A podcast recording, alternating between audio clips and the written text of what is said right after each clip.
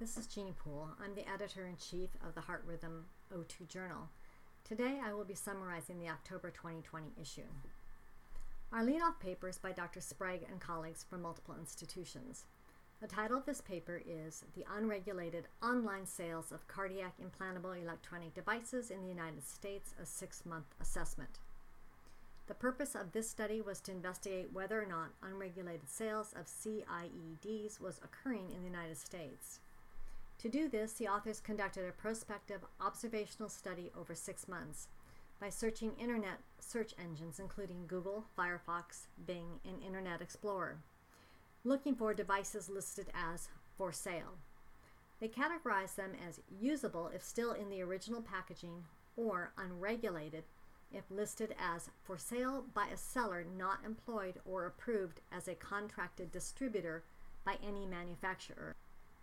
The authors found that over six months, 58 CIEDs were identified as for sale and included 47 ICDs and 11 permanent pacemakers.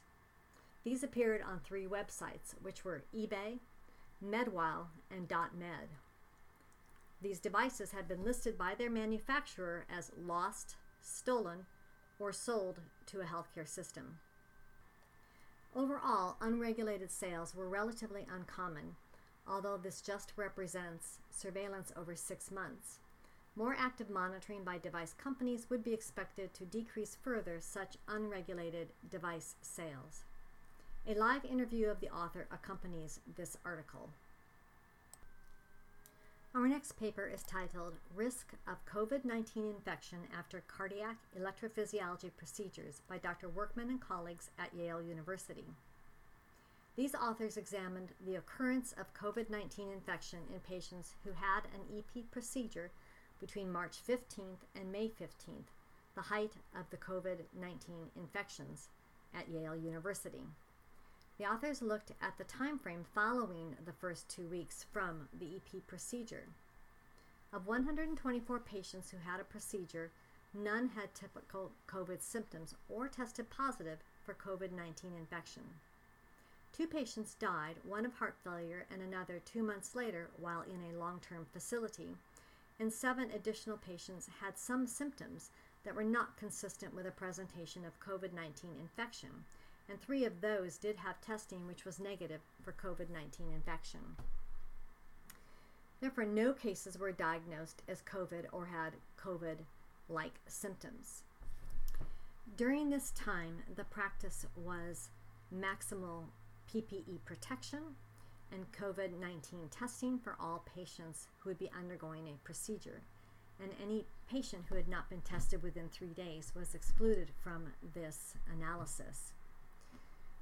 The authors therefore conclude that with proper preventive measures, the risk of nosocomial spread of COVID 19 in the EP lab is low. In the next article, Dr. Zeitler and colleagues examine the question of why women derive more benefit from CRT compared to men. The name of the article is Sex Differences in Left Ventricular Electrical Dyssynchrony and Outcomes with Cardiac Resynchronization Therapy. Using data from Duke University Hospital, the QRS duration and QRS area are measured from the pre-CRT implant ECGs in 492 patients included in this study, of whom 35% were women. The outcome measures were risk of cardiac transplant, left ventricular assist device, or death. The authors found that the mean QRS duration did not differ by sex, but QRS area was significantly greater in women.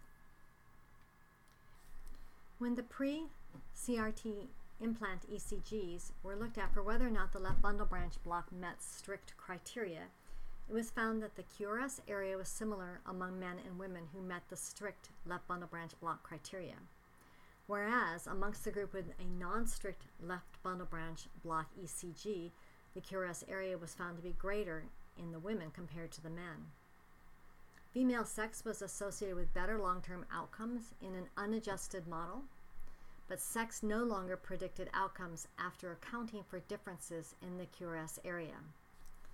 The authors conclude that QRS area is a better predictor of left ventricular dyssynchrony, especially in women, and a better predictor of outcomes. The next paper is titled Safety and Efficacy of Cardiovascular Implantable Electronic Device Extraction in Elderly Patients, a meta analysis and systematic review by Dr. Lin and colleagues from the University of California, San Diego. The authors performed a literature search for trials that reported lead extraction outcomes according to age, specifically octogenarians or younger patients. Outcome measures included the rate of complete procedural success, the rate of clinical success, procedural mortality, and major and minor complications. Seven studies with 4,182 patients were included in the analysis, of whom approximately 19% were 80 years of age or older. The authors found that the complete procedural success rate was not significantly different between octogenarians and those extracted of a lower age. Similarly, the clinical success rate was not significantly different. Importantly, no difference in procedural mortality, major or minor complication rates were observed.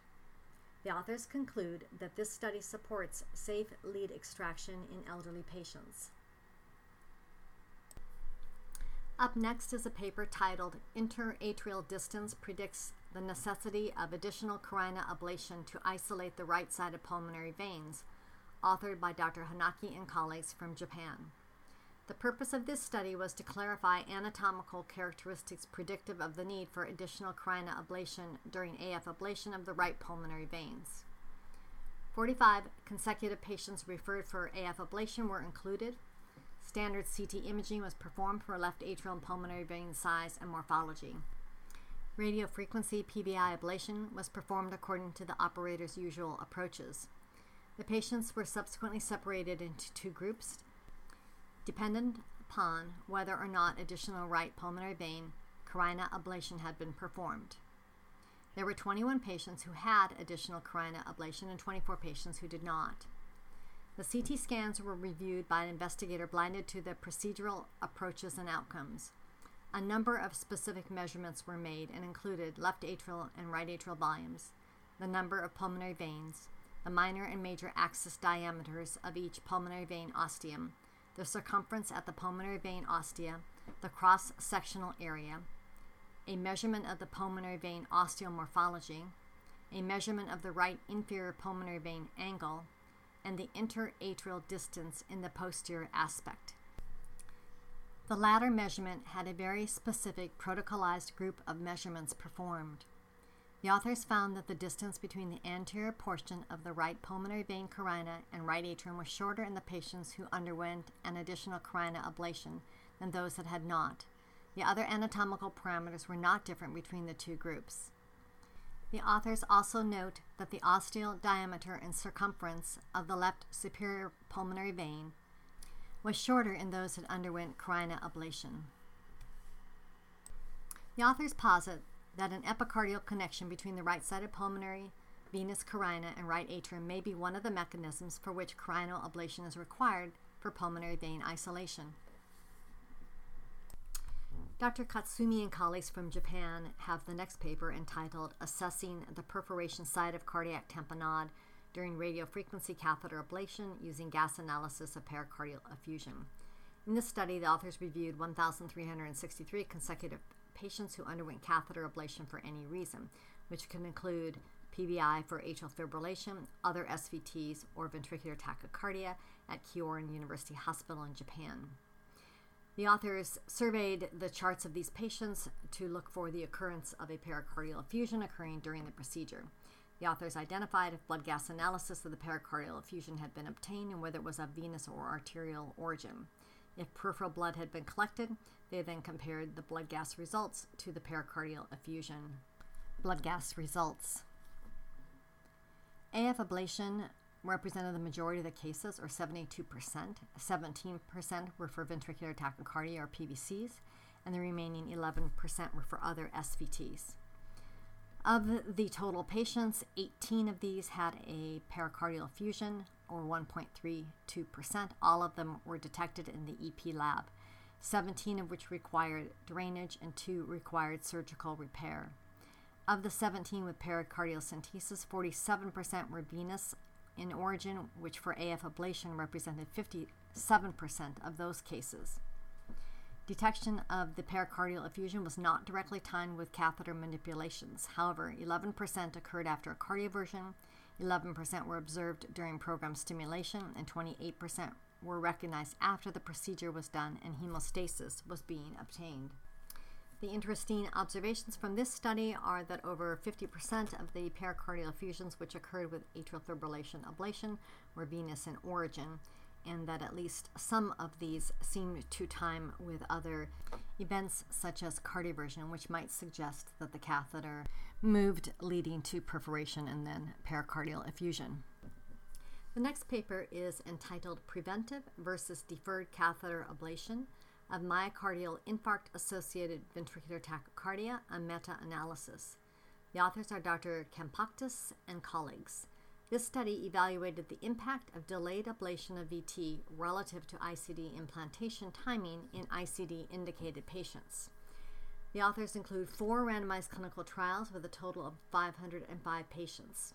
The four studies were SMASH VT, a US trial, VTACH, a European trial, SMS, or Substrate Modification Study, also from Europe, and Berlin VT from Europe. There were differences amongst the studies. Only SMASH VT included primary prevention indicated patients. The other studies were limited only to secondary indication. 246 patients were in the preventive ablation plus ICD arm and 259 in the ICD first and ablate only if recurrent VT arm. The analysis demonstrated a 47% reduction in any ICD therapies, ATP or shocks, in the preventive ablation strategy group. Appropriate ICD shocks only were reduced by 53% and VTVF storm by 40%. No significant difference was observed for all cause mortality or reported complication rates. The findings of this meta analysis show that appropriate ICD therapies can be significantly reduced with an early ablation strategy without increasing complications. This next study is titled Decline in Physical Activity in the Weeks Preceding Sustained Ventricular Arrhythmia in Women, written by Dr. Birch and colleagues. The purpose of this study was to determine the relationship between physical activity, as measured by an accelerometer, in women prescribed a wearable cardioverter defibrillator and subsequent defibrillator shocks. The data were derived from a commercial database. 4,808 women were identified who did not experience a shock, and 120 women who did receive a shock for VT or VF.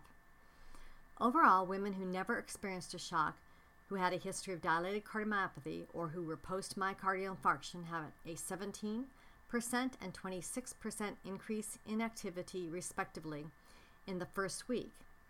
The authors find that activity continued to increase over the average wear time of 87 days.